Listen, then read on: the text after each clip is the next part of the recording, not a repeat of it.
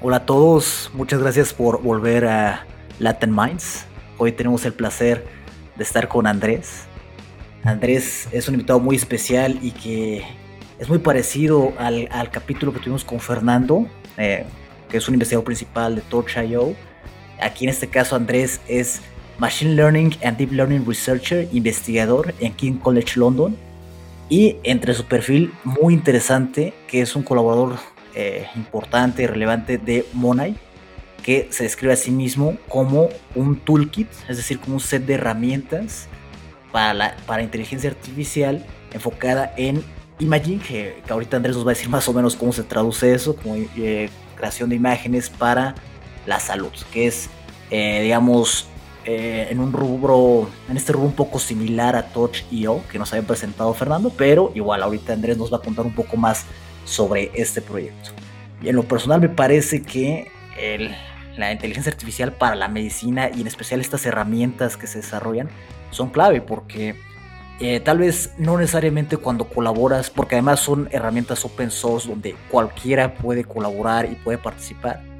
No solamente al aportar estas librerías estás haciendo algo directo, por ejemplo, crear un modelo o un avance técnico muy directo, sino que el avance es más indirecto. En lo personal yo lo diría así, un poco más indirecto, pero el alcance me parece que es hasta mayor. ¿Por qué? Porque nunca sabes quién acaba utilizando estas herramientas, nunca sabes quién está utilizando Torch.io, quién está utilizando, utilizando Monai para sus modelos. Tal vez puede ser en el caso de Fernando, por ejemplo, para la epilepsia. Tal vez alguien, eh, por ejemplo, Yari, nuestra, nuestra cofundadora, lo utiliza para imágenes de la tiroides. Utiliza, si no me equivoco, Monai. Entonces, nunca sabes quién va a utilizar estos modelos y el avance que vas a dar para la ciencia en general. Entonces, es un placer aquí tener a Andrés que nos va a contar un poco más sobre su experiencia, cómo, cómo llegó hasta King's College London, una de las universidades más prestigiosas en Deep Learning, inteligencia artificial, Machine Learning en Inglaterra y por supuesto en Europa, y este, sobre su trabajo en general.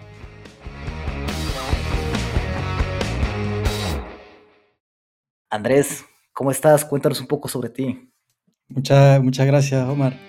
Eh, encantado, encantado de estar aquí con ustedes. Eh, gracias por la, por la invitación. La verdad que me alegra bastante estar aquí compartiendo mi experiencia y, y un poco lo que hago recientemente con, con, Deep Learning e imagen médica. Bien, eh, bueno, como lo dijiste, mi nombre, mi nombre es Andrés, Andrés Díaz Pinto. Yo soy de, de Cúcuta, de Colombia. ¿sí? Allí empecé yo mi, mi carrera en, en ingeniería electrónica y bueno, ya, ya iremos un poquito más al detalle, pero muy rápidamente eso, mi nombre, vengo de allí, de, de, Cúcuta, de Colombia, y actualmente estoy trabajando en un proyecto bastante interesante, eh, como lo dijiste, Monai, específicamente en una, eh, en una plataforma, digámoslo así, una, un, sistema que se dedica más a la segmentación o, la, o facilita la segmentación de imagen médica 3D, ¿sí? todo lo que sea TACS, resonancia magnética, ¿sí? todo lo todas las modalidades de resonancia magnética que puedan haber. Y bueno, en eso estoy. Es una colaboración bastante, bastante interesante que tiene KCL, la King's College London, con, con Nvidia, con otros hospitales aquí en Londres. Y bueno, hacemos parte, también soy parte del, Centro de Inteligencia Artificial aquí en Londres. Perfecto, Andrés. Oye, y antes de entrar en este tema, me encantaría que nos contaras un poco más sobre la segmentación de imágenes 3D. Pero antes de entrar a eso, Cuéntanos sobre dos temas en general que te parezcan interesantes o que hayas tenido en mente estas últimas semanas, no necesariamente sobre tu trabajo, pero también puede ser sobre tu trabajo. Sí. A ver, la, yo sobre la segmentación, ¿sí? Te comento en palabras así bastante sencillas. Cuando tú vas a un médico, porque el médico sospecha que tú tienes, a un radiólogo, vamos a un médico en general, y el médico te dice, mira, tú por alguna razón tienes algún problema con, con tu corazón, entonces necesitamos que te haga una, una, resonancia magnética, necesitamos ver cómo el corazón está funcionando. ¿sí? Eh, vas allí, eh, hay una máquina de resonancia magnética, te hacen la resonancia magnética, lo que el siguiente paso que hace el, el cardiólogo es segmentar o delinear las diferentes partes del corazón. ¿sí? Así muy rápidamente, el corazón está compuesto por cuatro cámaras, entonces lo, importante es saber cuál es dónde están ubicadas esas cámaras en las diferentes, los diferentes cortes de la resonancia magnética, diferentes partes de la imagen. Y una vez segmentada o delineada esa, esas cuatro cámaras, el médico podrá ver que también está eh, funcionando tu corazón, ¿verdad? Entonces hay un montón de herramientas, software, estamos hablando aquí de software, que le pueden facilitar esa tarea al cardiólogo o al médico que está haciendo la imagen, ¿verdad? Eso en términos generales y es un ejemplo. También se puede aplicar o se aplica muchísimo para segmentación de parte del cerebro o incluso detección de lesiones o cáncer en la próstata. hay infinidad de aplicaciones. Ahora, en cuanto a los temas eh, interesantísimos que he estado yo últimamente, han sido, bueno, son dos. Uno, uno que no tiene mucho que ver y otro que sí un, poquito más. El, el, que tiene que ver más es el, Transformers. Todo lo relacionado con Transformers me llama mucho la atención. Ahora que se está moviendo muchísimo en, en imagen. Eh, entiendo que nació más en procesamiento del lenguaje natural o el, lo que le llaman NLP.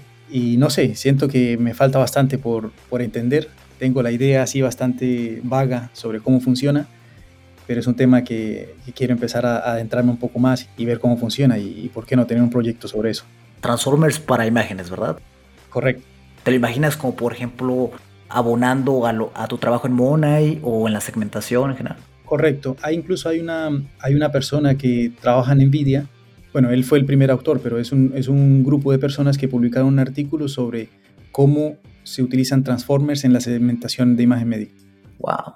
Entonces, hay una red que le llaman UNether, que bueno, es una, una, una arquitectura de redes convolucionales para segmentar imagen médica y han demostrado pues, muy buenos resultados. Entonces, eh, la verdad que estoy bastante interesado en ver cómo puedo implementar yo eso en, en Monai Label, que es la, la, plataforma en la que estoy más, más centrado ahora.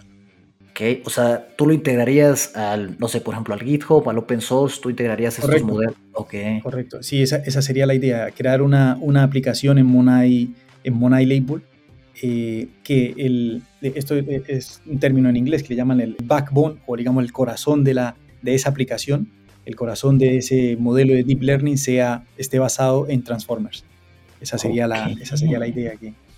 Me llama bastante la atención. Tal vez sea una excepción o tal vez sea una cosa que pues, no, no supera mucho el estado del arte, pero me, me, llama mucho la atención involucrarme, ¿sabes? Trabajando en eso te empieza a abrir nuevos, nuevos horizontes, ¿sabes? Ves otras aplicaciones y... Claro. Bueno, una cosa conecta a la otra. Oye, y perdón, antes de que pases a tu segunda cosa interesante, eh, actualmente cuál es el estado del arte. O sea, qué algoritmos, qué técnicas están utilizando para el estado del arte en la segmentación de imágenes 3D para fines médicos. Correcto, hay una, hay una arquitectura, el nombre es bastante interesante, se llama No New UNET. La UNET es como la, la arquitectura por defecto cuando piensas en segmentación.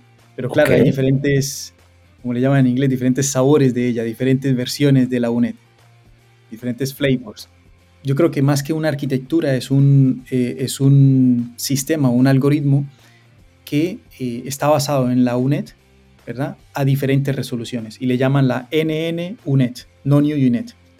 Eso fue creado por un, un, investigador en Alemania, entiendo yo que hace parte del grupo de investigación en cáncer en, en Alemania y demostró eso, demostró que ese sistema funciona muy bien para la segmentación de tumores en el cerebro. ¿Sí? Cáncer cerebral. Y, y, bueno, y su artículo fue publicado en, en, en, Nature. Nature Methods. Ha tenido bastante impacto ese método que han inventado. Entonces, ese, ese, es el estado del arte. Claro, esto es para segmentación, el corazón de segmentación. Monai Label va un poco más allá. Monai Label combina visualizadores, ¿verdad? Con métodos de segmentación y también manejo de diferentes GPUs. Entonces es el, el, paquete completo para que un radiólogo o un cardiólogo pueda ¿verdad? Utilizar esta plataforma. Y un investigador pues desarrolle más o nuevas, nuevos métodos para segmentar imagen. Ok, eh, perfecto. Pero sí, esa es la... Esa la el, estado del arte. Correcto. ¿Y sobre tu segunda cosa interesante? La segunda cosa interesante en la que estoy yo, y es, es un poco más de, un poco más el, como una cosa personal, es, no sé, me, me, llama mucho la atención el, el, la economía, ¿sí? Y creo que hay muchas cosas que no entiendo. Ahora con el asunto de las eh, criptomonedas, criptomonedas y el, blockchain, eso siempre me ha hecho preguntar, bueno, si la, gente habla mucho de sistemas descentralizados, bueno, el blockchain aplicado a, economía, ¿no? A dinero. Se habla mucho de sistemas descentralizados, de cómo, de cómo esto se puede hacer dinero. Hay gente que un poco a engañar a los otros, ¿no? Pero me llama, me llama la atención es qué es lo que tenemos ahora que es distinto a lo que plantea blockchain ¿verdad? Entonces, ese entender el sistema que, está actualmente implementado y el por qué eso no permite hacer unas cosas u otras me llama la atención. Incluso hay un libro que lo recomiendo bastante, que es justo, bueno, está en inglés, se llama Basic Economics. El, el autor es Thomas Sowell y te comenta para ¿sabes? Muy, en términos muy básicos, el, cómo funcionan las empresas y cómo funcionan en realidad sistemas económicos, que hay, hay principios. Y eso lo conecto con otra idea que me parece muy interesante de cuando se quiere aprender un tema nuevo, de siempre atacar a los principios. ¿Qué, ¿Cuáles son los principios o cuáles son las leyes fundamentales que mueven ese, ese sistema o esa, esa idea, que, ese tema que tú quieres entender? ¿sabes? Siempre atacar ahí, no, no, no superficialidades, sino ir al concepto fundamental que es, o al principio que maneja eso y, me gusta bastante esto, el asunto de la, de la economía. que también lo conecto con otra palabra que decía, si tú, dice, tú no puedes salvar el mundo si no puedes pagar tu alquiler, si no puedes pagar tu arriendo o tu renta. ¿sabes? Entonces, si, si, tu economía financiera, si tu economía personal está un poco quebrada, ¿cómo pretendes tú que vas a, a crear impacto en otras áreas? Claro. Me, me, llamó la atención y ese es el, el tema que me, me, me, está moviendo ahora. Aparte de Transformers y Money Label, claro, cuando, cuando Money Label me deja. no, pero fíjate que es interesante porque de los dos temas de Fernando, uno fue justamente esto, o sea, blockchain. Hemos entrevistado a, varias personas y también blockchain es un interés clave, entonces, y, en lo personal creo que, que, o sea, si me preguntas como, oye, este, soy un ingeniero de software y, quiero aprender a programar, ¿no? ¿Qué, qué me recomiendas que, que, yo estudie o qué técnicas primero?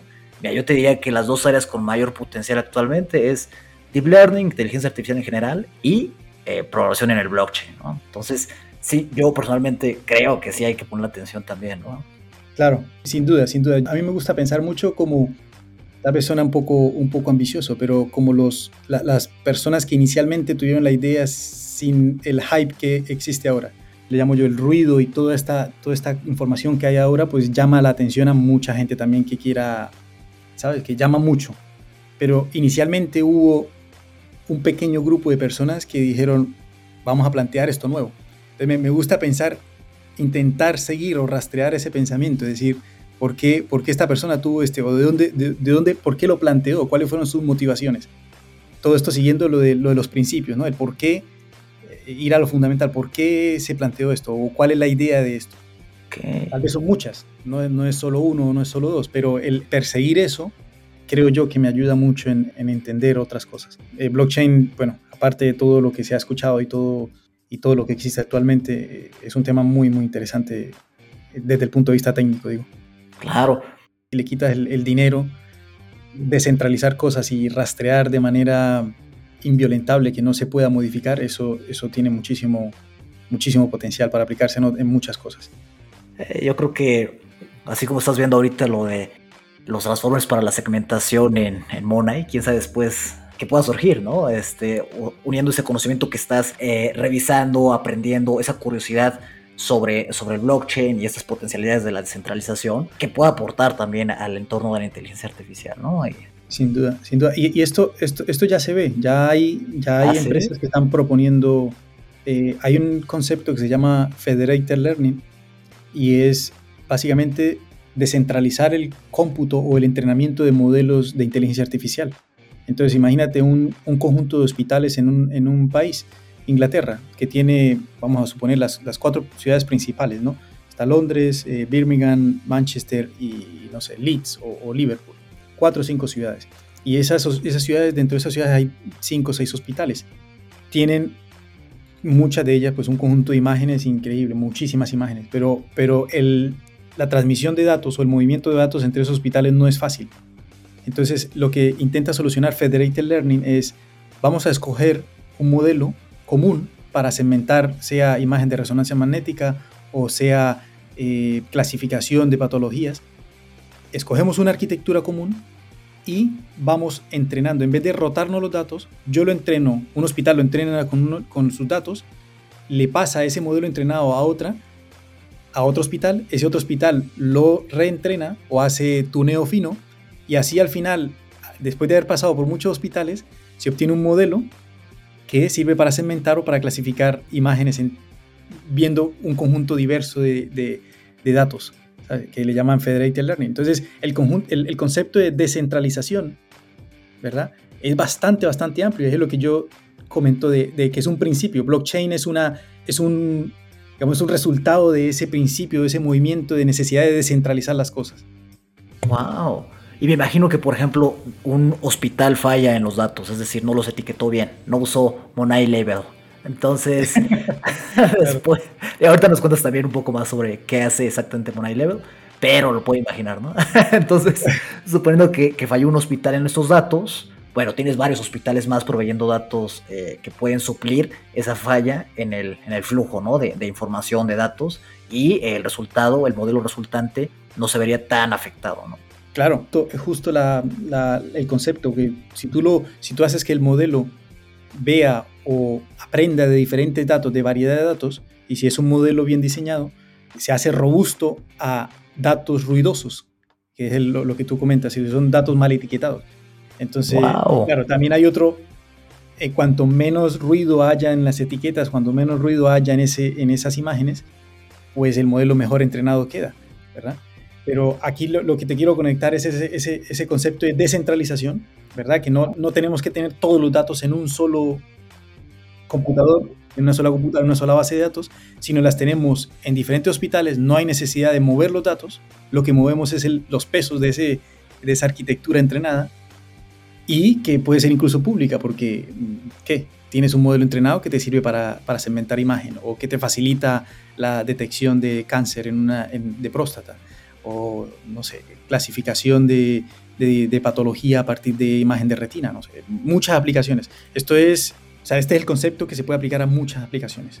Wow, claro. Oye, y estos datos son, digamos, los pesos, por lo que comentas, son libres, ¿no? Imagino que son abiertos.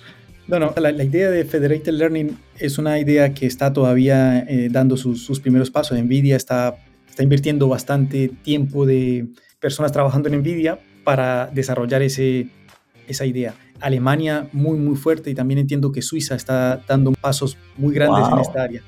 Pero no es una cosa que esté actualmente implementada en los hospitales. Se está desarrollando muchísimo, hay muchísimos protocolos. Como verás, la comunicación para transmitir esos pesos y asegurarnos de que los datos queden en el hospital y que no se muevan del hospital, hay unos protocolos que se deben seguir. Okay. claro, cada empresa o cada grupo de investigación estamos en el proceso de estandarización, que me gusta mucho el concepto de ese, si, si una industria está bien desarrollada, tiene estándares. Cuando no tiene estándares es porque todavía no está muy bien desarrollada. Entonces, está apenas sus primeros pasos, están intentando estandarizar y crear un, un estándar, la redundancia, de, de, conexión entre diferentes hospitales, de transmisión de los pesos, bueno, de todo lo complejo que puede hacer esto. Todo esto inició en la, en la pregunta de cómo podemos combinar blockchain con imagen médica esto ya, ya existe. No es solo blockchain, es descentralización en general.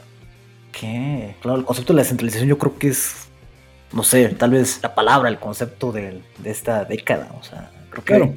Digo, yo no tenía la menor idea de eso de Federated Learning. Bien interesante, o sea, ya se está aplicando ese concepto para, para la inteligencia artificial. Sí, hay, hay incluso, eh, me han contactado a mí por lo de Monai Label, me han contactado empresas, bueno, startups, aquí un par de ellas, y me comentaban su concepto, el, modelo de negocio que tienen y es aplicar descentralización. Entonces, si tú, por ejemplo, no tienes GPUs, sabes, lo de la minería en, blockchain es una cosa bastante ya extendida. Si tú tienes una computadora con una GPU, le instalas una, un contenedor que haga eh, minería para, sea para Ethereum, sea para eh, Bitcoin, para lo que sea. Entonces tienes cómputo disponible, ¿verdad? Estás, estás poniendo cómputo disponible para minar la moneda que tú quieras. La empresa esta lo que quiere es poner a disposición ese cómputo para gente que quiera entrenar modelos muy complejos. ¿sí? Entonces, entonces lo que haces es, en vez de tener un clúster con GPUs, ¿sí? en un solo sitio tú tienes una red de clúster de gente que ha puesto a disposición su computadora para, para lo que quieran, sea para minar, sea para entrenar un modelo, sea para lo, que se quiera, hacer cómputo. Entonces, como yo lo comentaba al principio, era que lo he visto mucho en, en este hombro de gigante, ¿sabes? Esto no, es una idea mía, pero me, me, gusta mucho lo de aprender por principios, porque al final, eh, eso, que no es, blockchain no es, no, es lo único, lo mismo de deep learning o inteligencia artificial, es una idea que viene trillándose desde hace rato. Han habido catalizadores últimamente que han hecho que esto, ¿sabes? Que se vaya al cielo, pero la idea inicial o el fundamento viene desde hace mucho tiempo. Oye, y bueno, ya, avanzando sobre este tema de los principios, eh, ¿sigues algunos pasos para adentrarte a los principios de algún tema, de algún concepto? el escepticismo es una de las cosas que debe tener siempre. Yo, yo creo que el balance entre ser extremadamente escéptico y, saber a quién escuchas, ¿sabes? Yo creo que hay muchas cosas ya hechas que al menos yo desconozco, sí, todos desconocemos, y que a alguien se le ha ocurrido en algún momento, solo que o porque no ha habido mucho marketing en esa idea o porque no que no es, no es el momento de desarrollarla, pero yo creo que primero siendo escéptico de, de a quién estoy escuchando yo, no me creo ni siquiera lo que yo pienso y siempre buscar, investigar eh, dónde, o sea, dónde lo busco y de quién escucho. Yo creo que eso, y, eso me lleva a conocer muy bien la realidad es súper importante. Sí, y conocerlo pues necesitas tiempo y, encontrar la gente que puedes escuchar, ¿verdad? Este concepto de la curación cada vez lo escucho más, ¿no? Un mar de información, un mar de voces, un mar de, de gente hablando de diferentes opiniones entonces toca hacer una curación que ahora invierte tiempo, ¿no? no nos ahorramos tiempo a la hora de investigar información, pero ahora lo perdemos en curar lo que de verdad vale la pena, ¿no? Sí, sí, eso es como, es como cuando sí, ahora, ahora con tanta información, eh, quieres un vaso de agua y abres el hidrante y, sale, ¿sabes? Entonces tienes que saber cómo, cómo exprimir esa, o cómo utilizar esa información, que es, te puede hacer mucho daño, depende de lo que, lo que quieras, pero, pero sí. Yo creo que escepticismo a quien escuchas y, por supuesto, siempre estar con esa motivación de que, de que hay un principio, hay algo que mueve, que mueve un sistema o algo que mueve un tema. Y, o, bueno, uno, un principio, o los principios fundamentales. Y a partir de ahí llegar hasta donde está el Estado ahora. Ahora lo del asunto del omniverse o lo del metaverso de Facebook es una idea que no se la inventó Facebook. O es una idea que viene, pero hay unos principios, hay una cosa, ¿sabes? Hay una, que, yo no lo sé tampoco, no, no lo he buscado, pero, pero yo no creo, yo si voy a buscar qué es lo de metaverso, yo no voy a leer solamente gente que está trabajando en Facebook. Yo busco los que también están, ¿sabes? Los que están en Nvidia, los que están en Microsoft.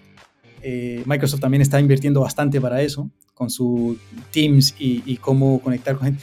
Si ponemos como ejemplo ese tema, yo empiezo a buscar fuentes que me, ¿sabes? No, Incluso si una persona me dice que este es el padre de esto, yo no creo que sea el padre, o sea, una sola persona. Yo creo que él se tuvo que haber montado en, un, en algo para, para generar esa idea. Ah, ¿Cuáles son los principios fundamentales o el principio fundamental de, del deep learning, del machine learning? O sea, si nos vamos muy fundamental, para mí álgebra lineal, ¿verdad? Un poco de estadística, eso, álgebra lineal, estadística y optimización. Entonces, decir cuando se, hablamos de inteligencia artificial, está bien. A mí, a mí no me gusta el nombre, inteligencia artificial, porque estamos lejísimos de crear un sistema que sea inteligente. Estamos muy lejos. Incluso me gustaba mucho la opinión de un investigador en Alemania, decía, lo, decía en, en forma eh, irónica, de cómo había gente que le llamaba inteligencia artificial a un, a un árbol de decisión. ¿sí? Un, o sea, un sistema de machine learning bastante, bastante básico. Pero sí, yo creo que los principios, a ver, habrá muchos, pero optimización, álgebra lineal. Cuando digo álgebra lineal es multiplicación de matrices o tensores, operaciones sobre matrices y tensores. Y si hablamos del concepto básico de una convolución, que es un operador lineal, y, qué otra cosa. Y, software, claro, por supuesto. Cuando digo optimización, digo optimización matemática y optimización de cómo implementar más rápido, más eficiente unas operaciones en, en sí, una operación en matemáticas, una multiplicación de matrices, una suma de matrices, eh, hacer exponencial de una matriz. Entonces, optimizar eso en software es un área súper, súper importante en el deep learning. O sea, tú no puedes hablar de Keras o de PyTorch sin hablar de optimizar eso en la implementación de una GPU, en una GPU. O incluso el software, el, el, CUDA, los drivers de, de las GPUs. O sea, eso está y está en continuo desarrollo. Incluso en la GTC la semana pasada, la conferencia de NVIDIA, mostraron una, una nueva librería de optimizar más la comunicación entre GPUs, optimizar más el cálculo de, tensores, ¿verdad? Eso tiene, es un área súper potente y, ahí está la base, ahí está sentada todo lo que, lo que se ha creado en Deep Learning. Y por supuesto, bueno, que la convolución, que, el modelo lineal para una neurona, cómo hago yo esto escalable, si tengo mil neuronas, si tengo cinco mil neuronas, no sé, tantas capas, 100 capas, 200 capas, pero eso no se hubiese podido desarrollar si no se hubiese optimizado esa implementación en, en una GPU. ¿Cómo entrenas un modelo de billones de parámetros en tu CPU local, ¿no? De Intel i7. exactamente. y entonces el que, lo que yo digo que fue uno de los catalizadores de un tema que se venía ya, mm, ¿sabes?, eh, estudiando desde hace un tiempo. La GPU fue un catalizador. El acceso a tantos datos como ImageNet, otro catalizador, ¿verdad? Entonces son cosas, pero, pero no es que el tema Deep Learning se haya inventado en el 2010. Ah. Es un tema que viene 30, 40 años, si no estoy mal. Hay un paper que salió este año, no recuerdo bien la autora, pero era sobre eso, ¿no? Ella decía que el hardware es lo que impulsó esta, esta nueva revolución y que, o sea, antes si hubiera existido el software, perdón, el hardware para correr estos modelos, no sé, estaríamos en, en otra época, ¿no? O sea, claro. Eh, se permite, el hardware hasta mencionaba, si no me equivoco, que dirige la, investigación del software, ¿no? O sea, si es posible, lo hago, ¿no? Pero si no es posible, pues lo dejo en, un modelo teórico y medio se pierde un poco, ¿no? Entonces, en cierto sentido, el hardware dirige la investigación o el desarrollo del software. Yo creo que van de la, yo creo que van de la mano y ahora esto tampoco soy yo el experto, pero sí me gusta la frase que decía que si tú no puedes hablar de manera seria en software si no creas tu propio hardware. Y lo podemos ver y lo podemos ver, y lo podemos ver con Apple y, Google ahora creando su chip de inteligencia artificial, su propio chip. el M1, el, G1 se llama, no, no, me acuerdo cómo se llama, pero sí sé que ahora para sus teléfonos eh, creó su propio, su propio chip. Y bueno, que me, me, gusta pensar así. Yo, yo estoy ahora más enfocado en, en software y, y, claro, utilizo, utilizo cosas de NVIDIA que, pero, pero no, no desarrollo yo hardware, ¿sabes? Yo simplemente utilizo eso. Oye, y hablando ya de NVIDIA, que lo sacamos a colación, eh, cuéntanos un poco sobre este workshop que vas a dar de fundamentos de Deep Learning. Va a ser en español, ¿verdad? Y tú vas a ser el, el, principal conferencista o el que va a dictar esta, este curso, ¿verdad? Sí, sí, va a ser el 2 de diciembre en la Universidad de, de Sevilla. Voy a ser el tutor principal.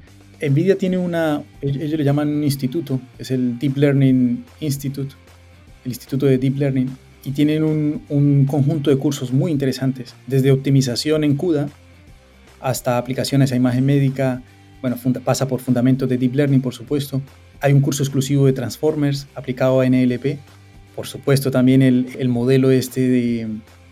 que el BERT creo que el... Hay un modelo para... Eh, un modelo de lenguaje básicamente que te sintetiza la voz. Hay un conjunto de aplicaciones eh, increíbles y ellos ofrecen una cantidad de cursos dada por, por expertos en, en, cada tema y hay algunos que son gratis. ¿sí? Entonces, eh, la verdad que está muy, muy bien. Bueno, el asunto es que están en, inglés. Hay algunos en español, pero la mayoría en inglés. Y, la verdad que eh, eso está muy bien. E, invito a todos los que estén escuchando esto que le echen una ojeada al, al, al DLI de NVIDIA, DLI de NVIDIA, y, y, vamos, te van a aprender muchísimo, aparte por supuesto de, los cursos en Coursera con, con Andrew y, su empresa. Oye, esto me lleva a dos preguntas. Primero, este, este taller que vas a dar, taller curso, va a ser en español, ¿verdad? Eh, digamos que es abierto a la comunidad. Ese es un asunto, como lo hicimos abierto, y, pero tiene un límite. Ahora el momento ya ah. están inscritas las 50 personas que, las, las, primeras 50 personas que dieron. Eso no, vamos, que lo abrimos y a los tres días ya se habían inscrito las 50 personas. Wow. Entonces, pero habrá más ediciones, así que si estamos al tanto de, mis redes, yo, yo lo publicaré. Eh, creo que lo publiqué en Twitter en su momento, hace un par de semanas, pero me, me, llamó mucho la atención por eso, porque a los tres días ya estaban las 50 personas inscritas y hay bastante acogida sobre este tema. Hay ganas de aprender. Sí, sí, sí. Perfecto, sí. Y nosotros vamos a compartir tu, tu Twitter abajo en la, descripción de este podcast, ¿eh? para que puedan seguirte. También vamos a colocar el, el, el, Twitter de Monay para que también si quieren colaborar, ahí está también. Y digamos, la siguiente pregunta es, tú comentaste que eres un ingeniero eléctrico, ¿cierto? O sea, de, tu primera carrera, ¿no? Mi electrónico. Electrónico, electrónico. ¿Cómo, ¿Cómo, llegaste tú a, o sea, digo, hay un paso grande entre, entre ingeniero electrónico a, a investigador de Deep Learning? ¿Cómo fue? Sí, bueno, es una muy buena pregunta. Yo no, no sé cómo terminé aquí, pero, pero puedo, convencerte que no está tan alejado. A ver, cuando estudias, cuando estudias ingeniería electrónica, por supuesto, la, la, primera cosa que viene a mente es diseño de circuitos, eh, diseño de eh, tarjetas para, ¿sí? para, para, hacer una función, sea para controlar, para controlar algo, para hacer comunicación entre un punto y otro, bueno, todo lo, todas las aplicaciones con circuitos electrónicos. Pero, claro, eh, un circuito electrónico tiene muchísimas aplicaciones y entre esas aplicaciones ya, ya la hemos hablado un poco, el, eh, una GPU. Si tú puedes diseñar, incluso estudiando electrónica, una de las, de las prácticas era diseñar un procesador. No una GPU, pero sí un procesador. Y conecto de nuevo con el asunto de los principios. Ese procesador, ¿sí?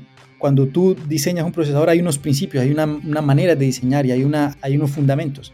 Y eso lleva a que tú puedas crear una CPU, una GPU, una TPU o lo que se te ocurra. Hay unas compuertas que tú las conectas y dices, tú creas tu, propio circuito. Vamos, vamos hablando ya de, pasamos de hardware, utilizas, ¿verdad? De diseño de circuitos, utilizas software, sin duda, sin duda. Para diseñar el hardware utilizas software. Y ahora, el uso de esos circuitos son 500, como digo, comunicación, eh, todo lo que tenga que ver con teoría de la información, eh, video, eh, audio, te dedicas solo a circuitos electrónicos, circuitos digitales, perdón. Entonces hay muchas aplicaciones. Ahora, de ahí yo pasé a estudiar un máster en telecomunicaciones. Me llamaba muchísimo la, atención las comunicaciones en general. Entonces ahí vi, claro, ahí ya, empieza, ahí ya empieza un poco a abrirte la mente, ¿sabes? Ya yo no quería solamente diseño de circuitos. Me parecía un área bastante apasionante, muy interesante el diseño de circuitos, porque tienes el poder de, todo lo que sea electrónico. La limitante es tu, tu imaginación, ¿verdad? Y, okay entonces, bueno, me, gustaba muchísimo, pero las aplicaciones que yo podía tener con esos circuitos me llamaban muchísimo también la atención. Entonces, en el, en, máster de, telecomunicaciones ya abrí el campo más a comunicaciones satelitales, el simple hecho de cómo funciona el GPS, a mí eso me pareció, o sea, eso es como si, no lo sé, no sé cómo escribir, una, una sensación, una pasión por, por entender cada cosa del sistema GPS, del sistema de posicionamiento global, todo lo que involucra estos relojes atómicos, el, cómo se está transmitiendo constantemente la señal, el cómo Estados Unidos controla muchas áreas de ese GPS. Y, y, ahora, por ejemplo, Europa, para no depender del GPS, que fue una cosa diseñada por Estados Unidos, crea el Galileo Galilei, que es el sistema de posicionamiento global de Europa. Ahora China también tiene, creo que China creó el GLONASS, o es Rusia, bueno, Rusia tiene su propio, China tiene el propio, Europa tiene el Galileo Galilei y Estados Unidos tiene GPS. Entonces, pero todo lo, todo lo creó GPS. Entonces, ah, bueno, esa era un área del, estudio de las telecomunicaciones, era un área. El otro área era eh, teoría de la información y cómo a través de un canal, concepto general de, de, un, de un cable o simplemente del aire, cómo transmite una señal y cómo la transmite de manera muy óptima. Entonces también había todo un estudio de, ya profundizando ahí estaba la parte de eh, procesamiento de video y audio y video y estaba la parte de, de imagen. Entonces ahí empezó la conexión un poco. ¿sí? Entre, entre esos, todos esos temas y que tenía ganas de hacer un doctorado, resulta el hacer un doctorado en, en, la Politécnica de Valencia, en España. Bueno, el máster lo hice yo en el, en el Politécnico de Turín, en Italia. Estuve, estuve allí dos años y luego me salió esta oportunidad de hacer el doctorado en imagen, era doctorado en general procesamiento de imagen y machine learning, y eh, bueno, eh, la aplicación era imagen médica. ¿Qué universidad fue en Valencia? La Politécnica de Valencia. Ah, mira, ahí estudió también el máster esta Estefanía, que es nuestra cofundadora del podcast, su ah. maestría en imagen médica, de imagen, procesamiento de imágenes, creo que se llama, algo así, ¿no? Ah, estupendo. No, es una, es una muy buena universidad, la verdad. Ok. está estupenda. Sí, sí. Ah, perdón, te interrumpí. Me comentabas sobre que pasaste imagen y... Claro, ahí entonces me salió la oportunidad de hacer el doctorado en, en, Valencia, en la Politécnica de Valencia, lo hice. Y ahí empezó básicamente mi carrera, como investigador en, en imagen médica, deep learning y computer vision, visión por, por computadora. ¿sí? Eh, ¿Por qué digo cómo empezó? Porque justo en, eso fue en el 2015 el, 2012 fue la, de las primeras redes convolucionales que se publicaron y claro, eso fue en imagen natural que le llaman, no fue en imagen médica. Entonces habían pocas aplicaciones de redes convolucionales a imagen médica. Tres años habían pasado solo, del 2012 al 2015. Yo vi el tema, me gustó muchísimo y empecé a ver que grupos de investigación en, Europa estaban, eran fuertes en eso. Bueno, el siguiente paso fue eh, pedir una, una, beca Erasmus para irme a Alemania, donde hice mi, una estancia de tres meses. en, en Erlangen, que es un pueblo donde está Siemens, donde hacen la empresa Siemens, que crea la resonancia magnética de las máquinas, es de Alemania. Y allí, allí hice una estancia, allá hice una estancia y, básicamente empecé mis mi fundamentos o mi, mi, conocimiento empezó a crearse ahí de, Deep Learning. Habían unos investigadores pues, bueno, estaban liderando el tema de Deep están liderando porque todavía están ahí. Y, y, bueno, eso fue durante el doctorado. Luego también pasé a hacer otra estancia aquí en Inglaterra, en, en Sheffield, que es un pueblo que está cerca bueno, pueblo, una ciudad que está cerca de Manchester, para continuar con un grupo de investigación con el que hice después mi primer postdoc. ¿Qué? Y todo, ves cómo conecta todo un punto con otro, ¿no? Está, es una guía... Tal vez, tal vez, tú lo ves como sencillo, como dijiste al principio, como te, voy a convencer, no, no, no, es sencillo. Me está costando trabajo. ¿eh? Sí, tiempo, mucho dedicación. Ten cuidado con lo que quieres porque al final lo vas a lograr, ¿sabes? pero cuando digo lo, lo, lo, quieres, es lo quieres, no es no quieres quererlo. Porque hay, una, hay una diferencia entre querer algo y querer quererlo. Por ejemplo, yo tengo muchas cosas que quiero querer. Yo quiero querer aprender a tocar un instrumento, pero nunca me pongo a tocar un instrumento. Es simplemente que, me gusta quererlo. Pero cuando quiero algo, ocupa mucho mi mente y mi tiempo del día o de los días. ¿sí? Y eso es cuando se ve lo que, cuando ve que algo te gusta y lo quieres. Entonces yo, yo creo que es eh, querer algo y estar ahí en esa búsqueda persistente y, con bastante escepticismo, con bastante a quién escuchas y a, qué estás escuchando, yo creo que no sabes dónde vas a terminar, pero vas a terminar en un lugar muy bien. Ok, ok, o sea, como, como apasionate por lo que estás haciendo hoy. Eh, no sé, imagino cuando tú estabas viendo lo de los satélites, en ese momento estabas, por lo que cuentas, estabas muy apasionado con eso, pero no te imaginas que ibas a acabar eh, contribuyendo a Monai, ¿no? Una librería de imagen médica. No, que va, nunca, nunca, nunca me lo hubiese, nunca lo había imaginado. Incluso esto es, una, esto es una novedad, que todo este proyecto me está llevando ahora que me estoy, bueno, eh, justo la semana pasada he aceptado una oferta formal de Nvidia y voy a unirme a Nvidia. Felicidades, Andrés. sí, sí, eh, todo esto me ha llevado a eso, o sea, cosas que no, no lo había pensado yo. Eh, ¿Y qué vas a hacer allá en NVIDIA? O sea, ¿cuál va a ser tu objetivo? Va a ser esencialmente el mismo que, estoy teniendo ahora, pero desde el punto de vista, desde industria, digamos así. Yo ah. hago parte de la universidad como investigador, y luego las dos grandes ramas, ¿no? De la, academia y la industria para hacer investigación. Tú puedes hacer investigación en, en, industria o en una empresa para mejorar un producto o para avanzar en ese producto. Eh, en investigación tú estás intentando siempre mejorar el estado del arte, ¿sí?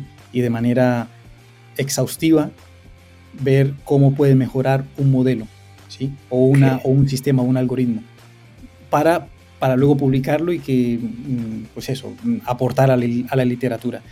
En la industria tú estás intentando hacer algo parecido, pero no para no solamente para la literatura, sino para que eso se termine, termine contribuyendo a un producto. ¿Qué? Concretamente, eh, ¿qué va a hacer NVIDIA? Continuar el desarrollo de Monai Label, eh, Monai y, una tarea que le llaman eh, Evangelize, o sea, que básicamente mostrar en forma de workshops, conectarme con los clientes de NVIDIA, que son diferentes hospitales, farmacéuticas y otras universidades en Inglaterra, para mostrar la suite de productos que tiene NVIDIA. Todos basados en, bueno, muchos, no todos, muchos basados en Monai y Monai Label. Bueno, esto estoy hablando en el área de healthcare de NVIDIA, porque está el gaming, bueno, todas estas cosas, que esto ya no, ya no estoy relacionado. Yo más de Nvidia en temas de la salud. ¿Ok? Ok.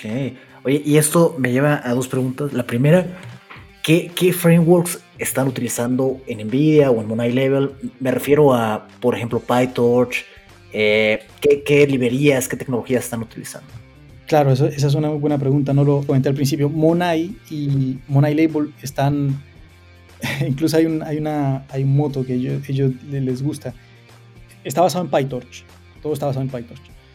Y algunas librerías de muy alto nivel como Lightning, eh, Ignite. Son dos, son dos librerías. Más Ignite, pero son básicamente lo mismo. Son como meta librerías o librerías que permiten hacer, mm, permiten crear mm, pipelines o, flujos de trabajo muy rápidamente. Son como otro nivel de, de abstracción. A tu pregunta concretamente, utilizan eh, PyTorch. E incluso ellos les gusta decir que Monai es el PyTorch de healthcare, de cuidado médico.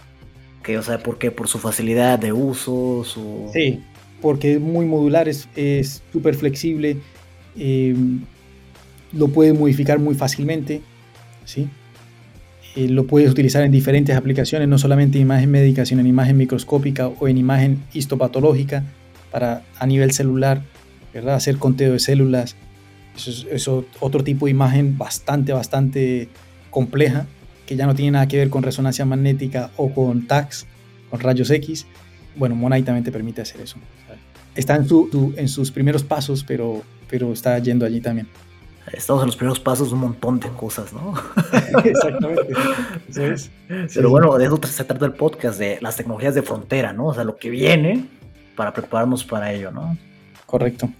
Oye, Andrés, y pasando un poco a habilidades soft y hard, como se suelen llamar, ¿qué recomendarías tú, por ejemplo, no sé, imagínate una chava, un chavo en, Latinoamérica en general, por ejemplo, donde tú eres originario en Cúcuta, eh, ¿qué le recomendarías estudiar? Tal vez sea alguien que, está estudiando una ingeniería y que tiene un interés ya en la tecnología. Entonces, eh, primero, ¿qué habilidades hard, eh, hard skills, o sea, técnicas, le recomendarías? Y después, la soft, que ya nos, nos diste una introducción a la parte de siempre buscar los fundamentos, ¿no? ¿qué más le dirías a esta, a esta persona? Yo creo que la parte como hard, una, una habilidad que tenga si es ingeniero, yo creo que sin duda eh, aprender a programar, ¿sí? Y que sea bueno en programación. Y aquí no me voy un poco más, a, más atrás y no es solamente de Python, si aprendes C++ o si aprendes Java. Es aprender a programar. Cuando digo aprender a programar es un concepto fuerte, o sea, que, que sepas programar, ¿sí? Cuando sabes programar, sea en cualquier, en cualquier lenguaje, tú puedes pasar de un lenguaje a otro de manera más fácil, ¿sí? Entonces, si estás en búsqueda de eso, no significa que vayas a ser mañana o en dos semanas un buen programador, pero que si estás en búsqueda de eso, puedes pasar de un lenguaje a otro. Entonces la programación es fundamental. Eso como hard. También, eh, por supuesto, el estar programando o el estar intentando o estar aprendiendo eso, eh, vas a buscar proyectos en GitHub. ¿Cómo lo haces? Eso, ¿cómo lo haces? Proyecto en GitHub, envolverte mucho en proyectos open source. Sí, eso, eso también lo comentaba Fernando, que estoy completamente de acuerdo.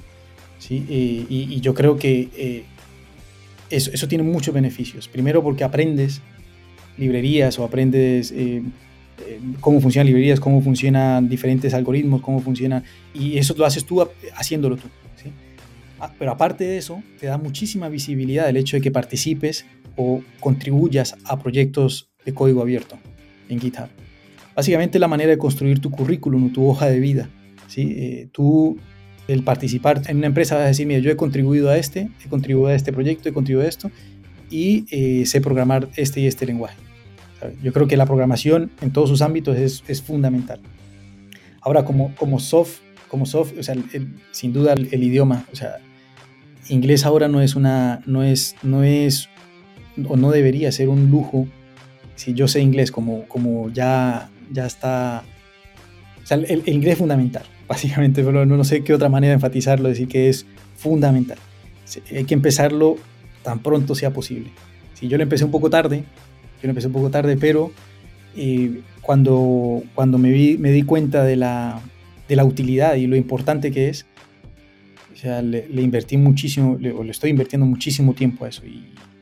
Claro, ahora es mucho más fácil que antes, pero, pero, pero eso sin duda, aprender inglés es una cosa que, que abre muchísimas puertas.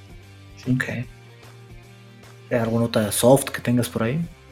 yo creo que, aparte de eso, el, ¿sabes? el saber venderte tú como, o sea, tú tienes unas habilidades, todos tenemos muchas habilidades, ¿sí? Uno más fuertes que otras, pero, pero mostrarlas y el saber mostrarlas sin, ser prepotente, ¿sabes? yo digo, mostrarlas no es decir, te conoces a una persona y, sueltes todas las habilidades que tienes, ¿no? yo creo que es eh, participando en charlas, escribiendo mucho tal vez, ¿sí?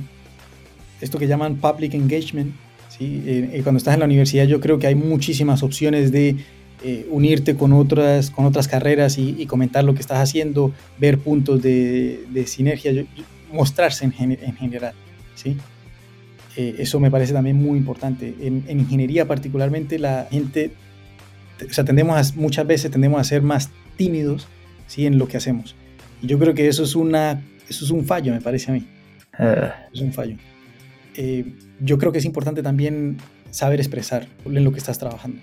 Tal vez no tiene mucho que ver, pero eh, por ejemplo en investigación hay un principio que dice que si tú has hecho una investigación y no la publicaste, esa, esa investigación no existió o no existe. Ah, Entonces, si, si, tú estás trabajando en algo, estás buscando mejorar tu, tu habilidad para programar, tu habilidad para eh, hablar inglés o, o, cualquier cosa, si tú no la estás mostrando o no la estás intentando eh, hacer notar, no, no la vas a mejorar o no vas a encontrar oportunidades para hacerlo.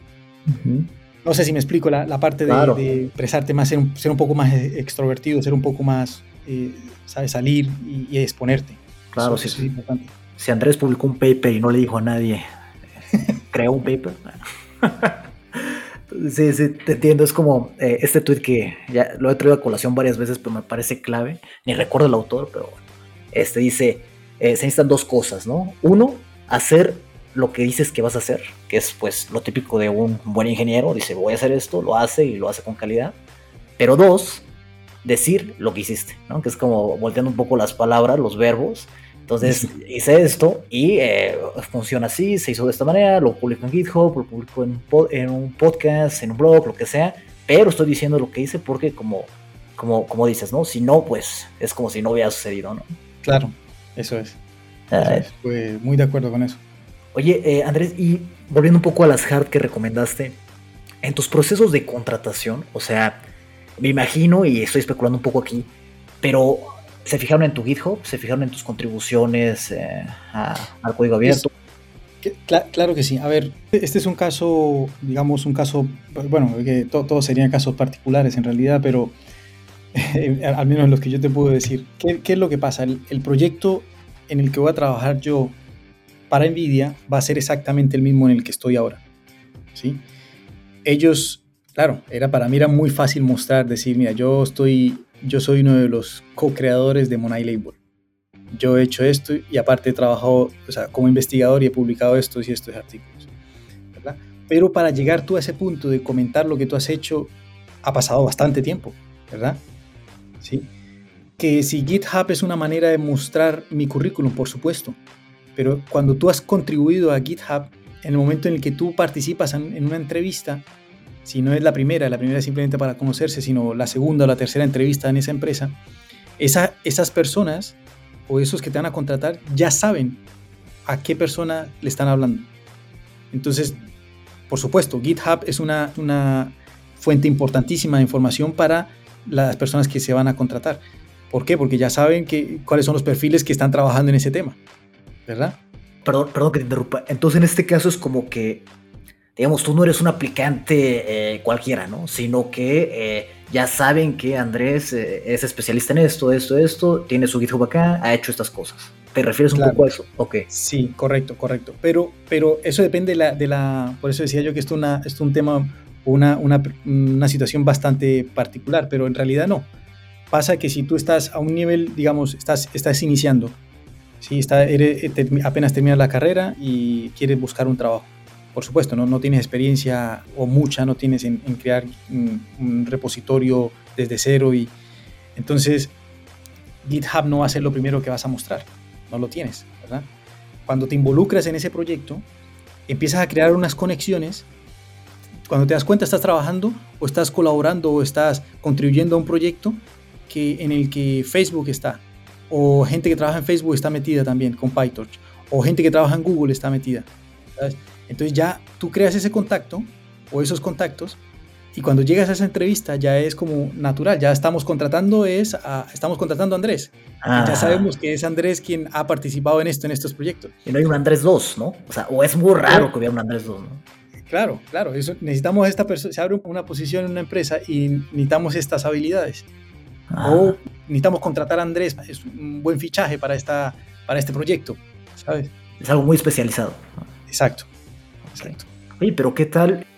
Yo, por ejemplo, hablaba con, con, mi hermano de 21 años que está estudiando su carrera en ingeniería de software y le decía, mira, si yo te voy a dar un consejo es que precisamente eh, no llegues a estas entrevistas de trabajo eh, diciendo, bueno, aquí está mi CV, ¿no? saqué 10 en esta materia de este, programación orientada a objetos sino que de una vez, o sea, te faltan tal vez tres añitos para aplicar bien a trabajos, de una vez colabora en open source, búscate una librería que te guste, que te llame la atención, te gusta el deep learning, te gusta qué, eh, búscate tal vez en este caso PyTorch, colabora, colabora, colabora, o sea, dedícale una hora al día este, durante tu carrera y tal vez ahorita no estás ingresos, entonces colabora esa, librería y solito los contactos van a llegar, ¿no? Y colaborar no solamente es, es el open source, sino escribe blogs, escribe, este, da clases, eh, hay un montón de formas diferentes de colaborar y eh, como, como hay un, también un texto de Naval Ravikant, es, es, un, eh, es un venture capitalist muy, muy interesante y dice que el tercer y la máxima, el máximo tipo de suerte es cuando,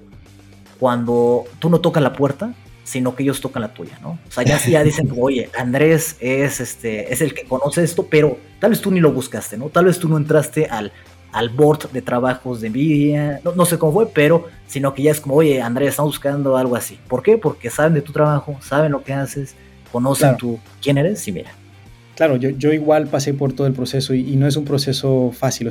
no es que Nvidia haya tocado la puerta, se te crea la posición. En este caso, digo, yo hablo particularmente de este caso, se creó la posición, yo vi una oportunidad excelente e igual pasas por el proceso tal cual. La primera entrevista de, vale, ¿tú quién eres? Ah, vale, perfecto, sí, sí, sabemos quién eres. Y luego una sesión, o sea, entrar a este tipo de empresas no es mm, para nada, para nada fácil. Eh, una, una sesión, o sea, casi todo el día, cinco entrevistas, cada una de 45 minutos. wow.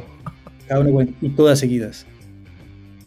¿Verdad? O sea, ha sido, ha, sido, entonces, a pesar que te conocen, en el, último proyecto en el que has estado trabajando, no conocen tu, tu carrera, quién eres tú y, y, tus habilidades en otras áreas. Puedes ser muy bueno en software, pero si eres una persona muy, muy tímida que ni siquiera sabe expresar una idea, ¿sabes?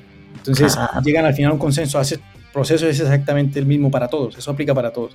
Hacen un consenso entre los cinco eh, entrevistadores y una, una, sesión de preguntas. Supongo yo una sesión de preguntas que hay de 1 a 10, no sé cómo se calificará la verdad, y, y más o menos decidirán eso a partir de ahí. Eh, pero, pero sí, aunque no es fácil. No, no claro. No, es... No, no, pues toda la trayectoria que creaste, no, todo es fácil, ¿no? Todo... Oye, y para acabar, Andrés, eh, dos, cosas. Primero, tú estás ahorita en Inglaterra, ¿cierto? ¿Y en Nvidia vas a seguir en Inglaterra? Correcto. Sí, sí, seguiré aquí con, gente trabajando para hospitales y, farmacéuticas que son clientes de Nvidia, todos aquí en Inglaterra. Perfecto. Entonces, la pregunta es, eh, ¿volverías a Colombia en un futuro próximo? Y la segunda pregunta, perdón, antes de, de que la contestes, ¿qué libro recomendarías a la comunidad este, de cualquier tema? Eh? O sea, cosas que tú creas que avanzarían eh, la carrera o, el pensar de, las personas. Vale, vale. Que si volvería, volvería a Colombia, bueno, yo, yo, yo voy cada, intento ir cada año. A mí me encanta, me encanta Colombia, se vive, se vive muy bien. Ya es Navidad allá, ¿no? Sí, sí. Desde septiembre. Sí. Eh, ahora la... ¿qué, que si volvería yo a trabajar a, Colombia, no, no, lo descarto, ¿sabes? No, no, digo, no digo no. Pero, pero ahora yo creo que es un poco, un poco difícil, ¿verdad? Por, por la posición, porque estoy creando mi carrera, estoy viendo cómo, cómo funcionan las cosas aquí, qué puedo aprender más. Yo creo que hay muchísimas cosas que todavía me falta por aprender.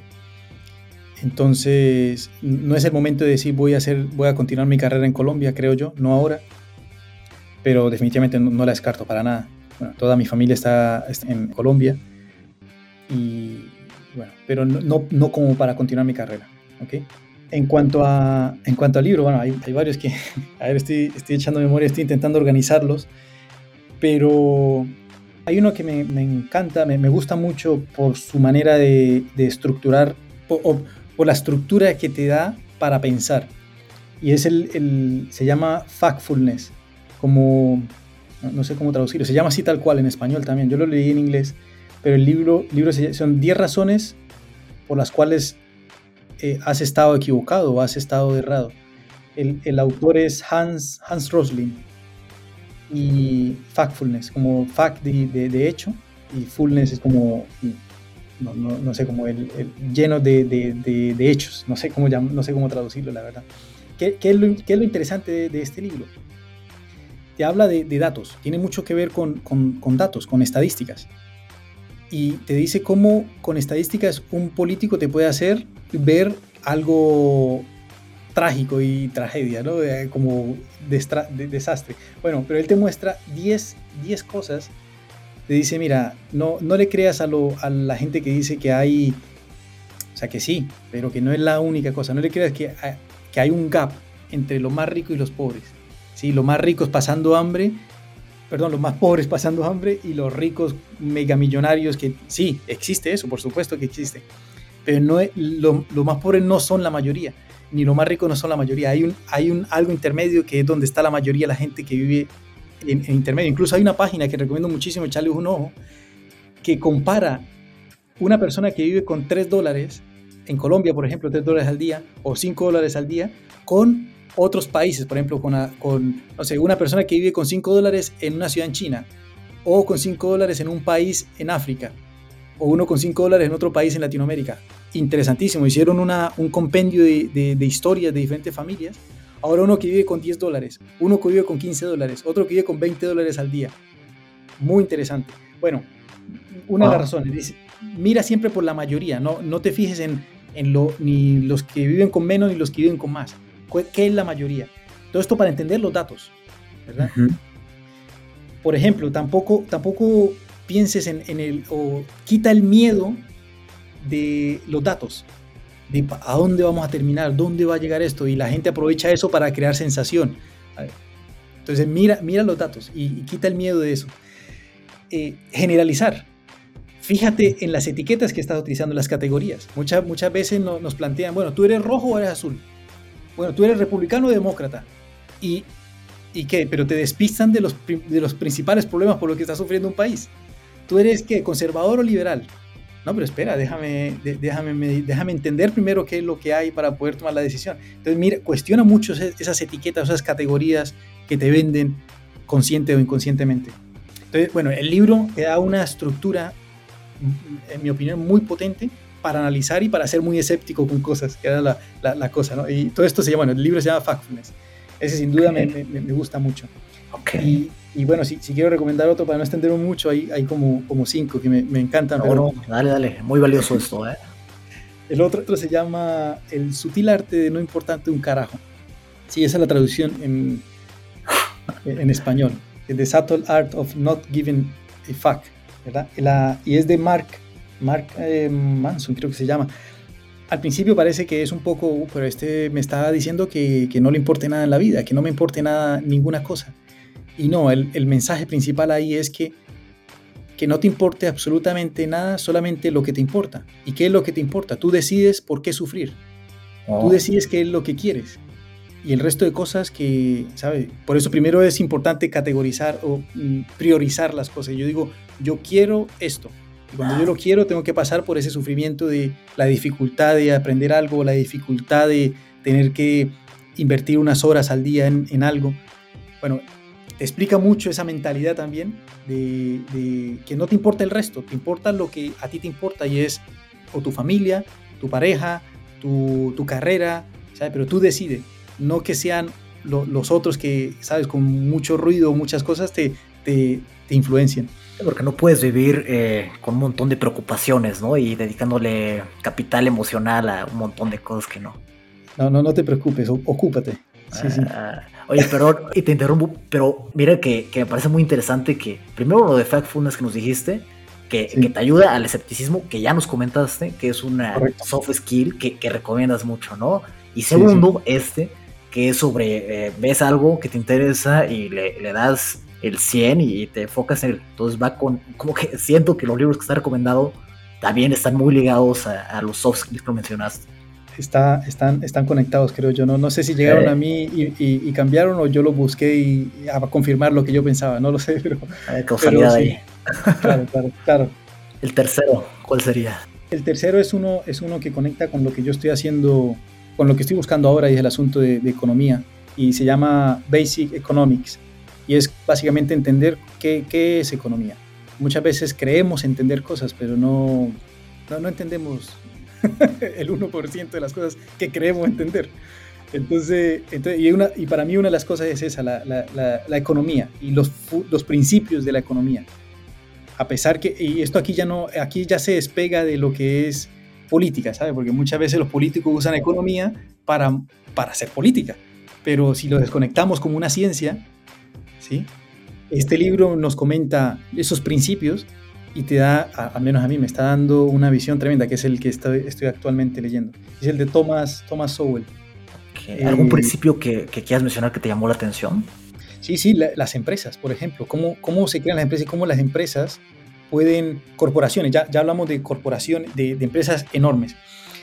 El libro, bueno, no, no, lo he terminado de leer, me encanta cómo dice que el dinero o, digamos, el valor de las cosas, eh, intenta, lo que intenta hacer es em, administrar un recurso que es escaso.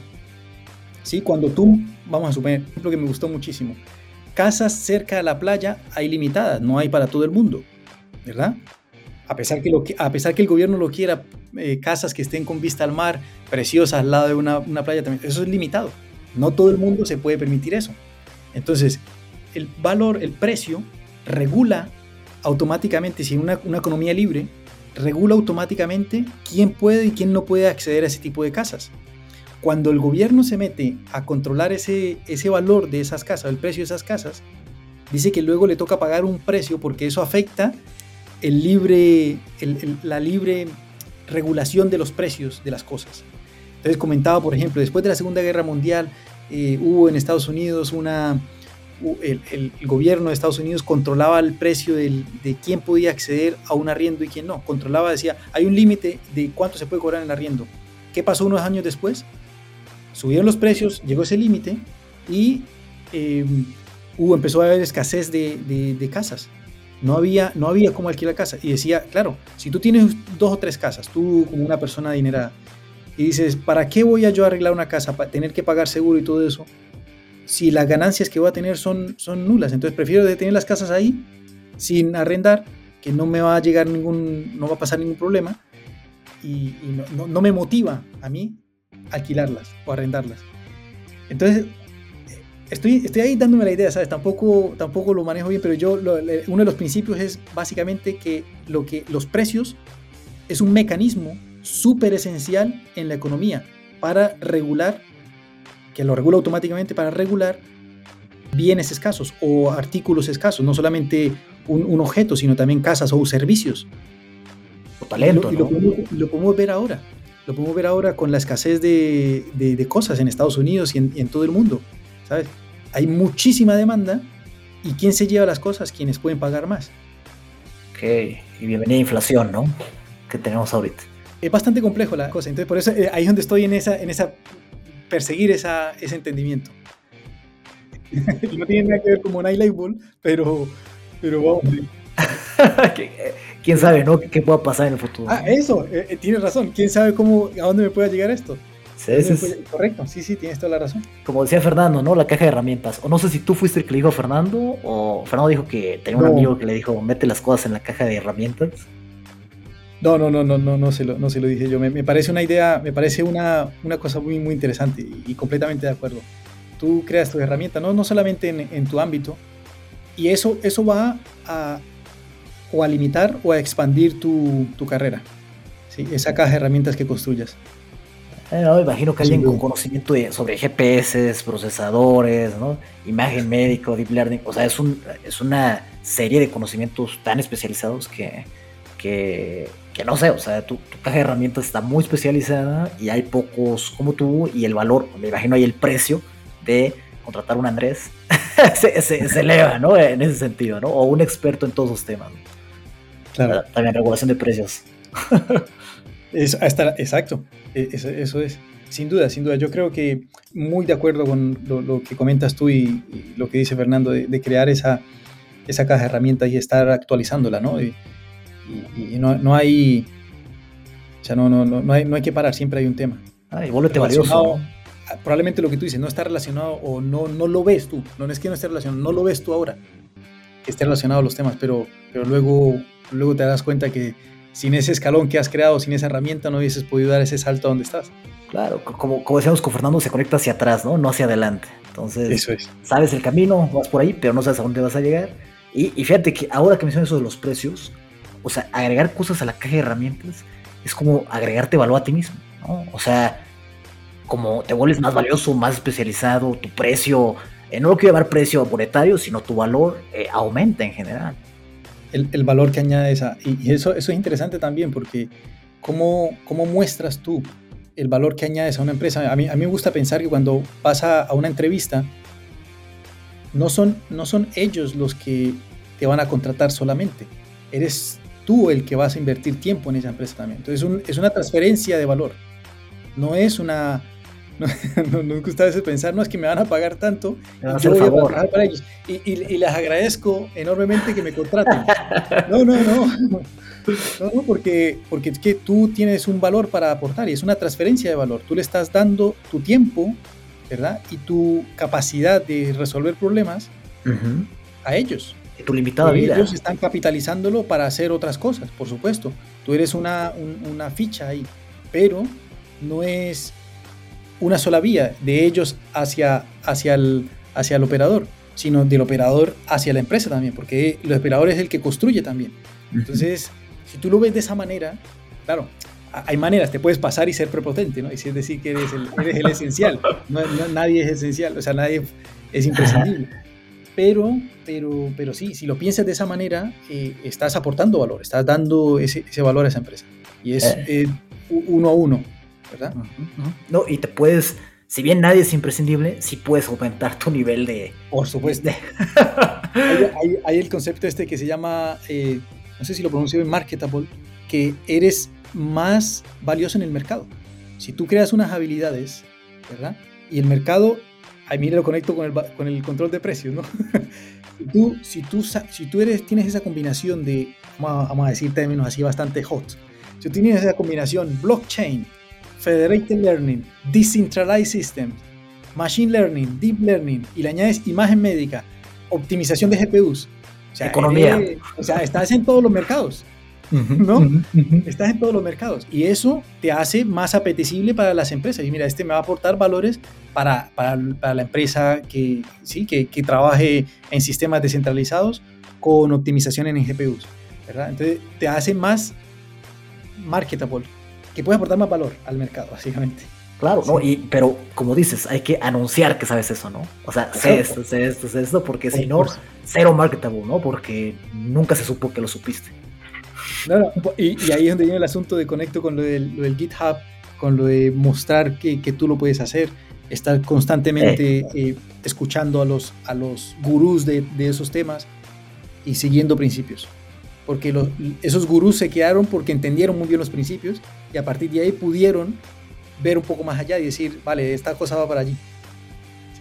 E, esa, es mi manera de pensar, puede que el perseguir principios es para mí fundamental y esto lo aplicas en cualquier tema, en cualquiera. Porque si sabes los principios, como dices, ¿no? Eh, hay, un, hay también un lema muy padre que dice, los límites de tu creatividad están en tu conocimiento técnico, o sea, de las tecnologías, ¿no? Entonces, si sabes los fundamentos de la descentralización, los fundamentos de la optimización, de cómo aprende una máquina, ¿no? Malos fundamentos de precios, tal vez puedes crear algo que nunca nadie se imaginó antes porque le faltaban esas fichitas de otras tecnologías, ¿no? Claro, claro, claro. Eso, eso, eso sin duda. O sea, está todo al final, eso, entre, entre, entre eso, entre tu caja de herramientas, entre tu... Por supuesto, esto es todo mucho...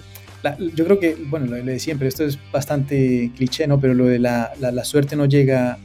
O sea, primero tienes que sudar y la suerte llega la suerte yo creo que es mucho sudor, mm. es mucho trabajar, es mucho estar ahí persistente, estar ahí batallando, estar ahí... Pero yo creo que hay maneras también de batallar, más o menos inteligentes. Puedes invertir más tiempo y, y ver poco progreso o, o, sentir que progresas poco. Pues hay, hay esa manera también de, de pelear y, y, salirse de decir, vale, yo cómo lo estoy haciendo y ver cómo otros lo están haciendo. Si yo de verdad lo estoy haciendo de manera inteligente, porque una vez digo, vale, tú eres bastante aplicado, sigues la, la ¿sabes? Eres bastante persistente, pero no eres lo más eficiente o no eres, no lo estás haciendo de la manera más inteligente. Entonces, eso también lo debes cuestionar. Ok, Andrés. Buscar tu manera, ¿no? pero inteligente, sí, eso. maravilloso, Andrés. Yo, yo creo que podemos dejar la charla aquí. Eh, la verdad me, me, me, emocioné, disculpa, no, nos extendimos más de lo esperado, pero muy, muy interesante, mucho conocimiento, Andrés. Y muchísimas gracias. Yo creo que en, en unos meses, un año, nos vemos de nuevo para que nos cuentes ahora qué nuevo punto conectaste, ¿no? Que no esperabas. Por supuesto, estaría, estaría encantado. Puede que hable desde Nvidia o, o quién, sabe, quién sabe de dónde, ¿no? Eh, ¿Quién sabe en qué estés, qué estés haciendo? De Nvidia hablaré ya a partir de enero, así que pues veremos, veremos cómo siguen las cosas. Está, este es un campo que se mueve muy, muy rápido y, bueno, hay que estar, hay que estar surfeando a la velocidad que sigue, ¿no? Si queremos estar ahí. Claro, Andrés, muchísimas gracias y bueno, te deseamos muchísimo éxito en tu nuevo camino y gracias por venir de nuevo. No, muchas gracias a ustedes por, por invitarme. Encantado de compartir mi, mis experiencias.